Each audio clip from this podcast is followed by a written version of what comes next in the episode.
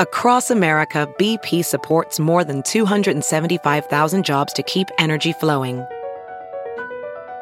Jobs like updating turbines at one of our Indiana wind farms and producing more oil and gas with fewer operational emissions in the Gulf of Mexico. It's and, not or. See what doing both means for energy nationwide at bp.com slash investing in America. So let's take on a tale of two criminals.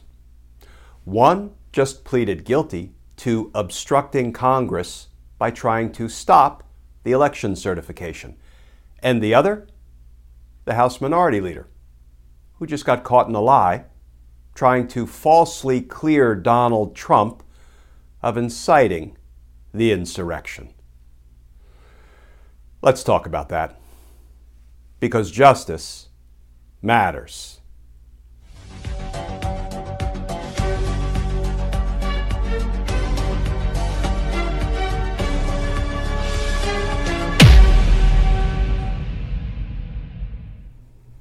Hey, all. Glenn Kirschner here. So let's take on two related stories today. The first involves the so called QAnon shaman who just pleaded guilty to a felony for obstructing Congress.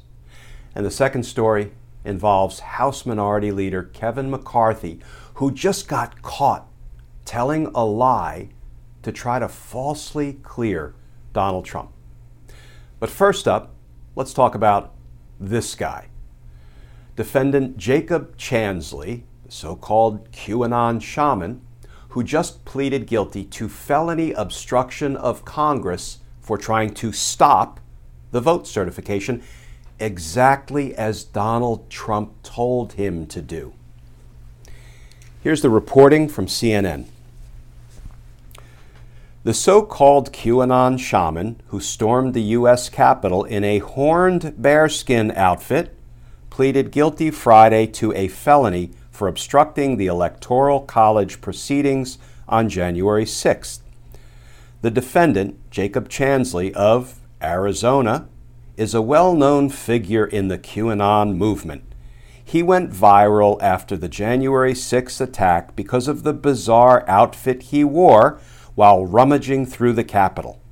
He made his way to the Senate dais, where uh, that was hastily vacated earlier by Vice President Mike Pence, someone Chansley falsely claimed was a quote child trafficking traitor. Hmm. Where did defendant Chansley get the idea that Mike Pence was a traitor? That, Oh, oh yeah, that, that would have been from Donald Trump. The article continues. He pleaded guilty Friday during a virtual hearing in D.C. District Court. The guilty plea was made as part of a deal with prosecutors, and it was accepted by District Judge Royce Lamberth. Sentencing was scheduled for November 17th. As part of the plea deal, prosecutors agreed to seek a punishment between roughly three and four years in prison. This is the same potential prison term that other Capitol rioters who pleaded guilty to a single felony charge are facing. He has been in jail since his arrest in January, and his attorney argued for his release on a few occasions, but the judge overseeing the case, Royce Lamberth, repeatedly ruled that Chansley is too dangerous to set free.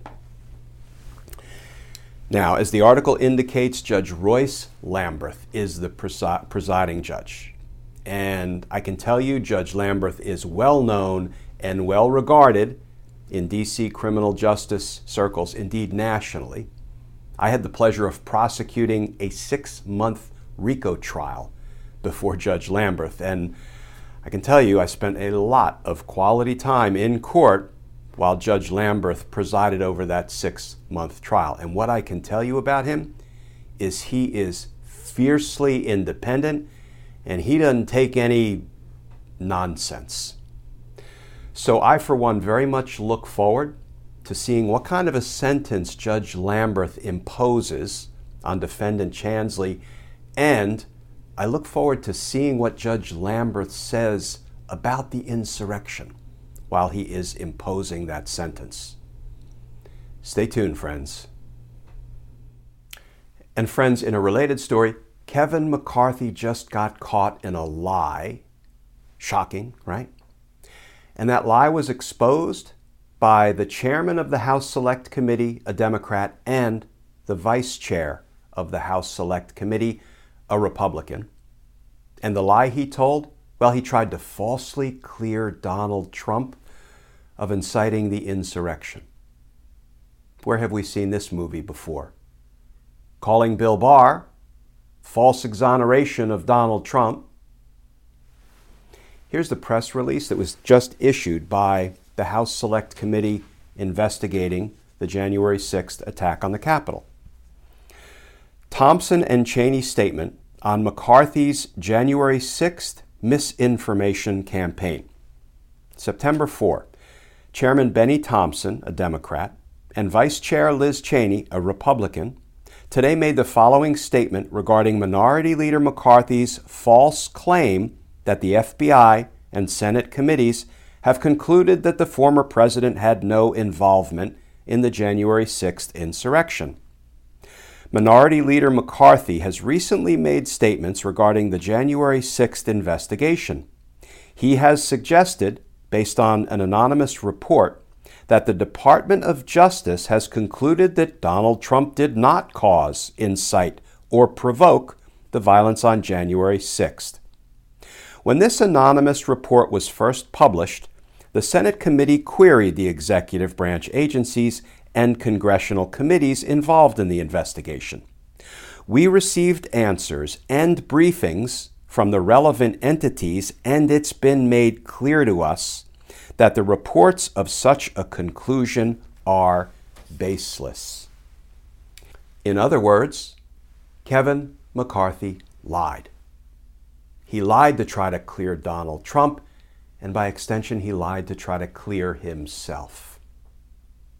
The other thing that's clear from that statement is the FBI is, in fact, investigating Donald Trump for inciting the insurrection. You know, Kevin McCarthy is a joke. it's like if Kevin McCarthy was the getaway driver from a bank robbery, he would spend all his time lying to us, trying to convince us that nobody robbed the bank. Kevin McCarthy needs to be held accountable. Kevin McCarthy will be held accountable.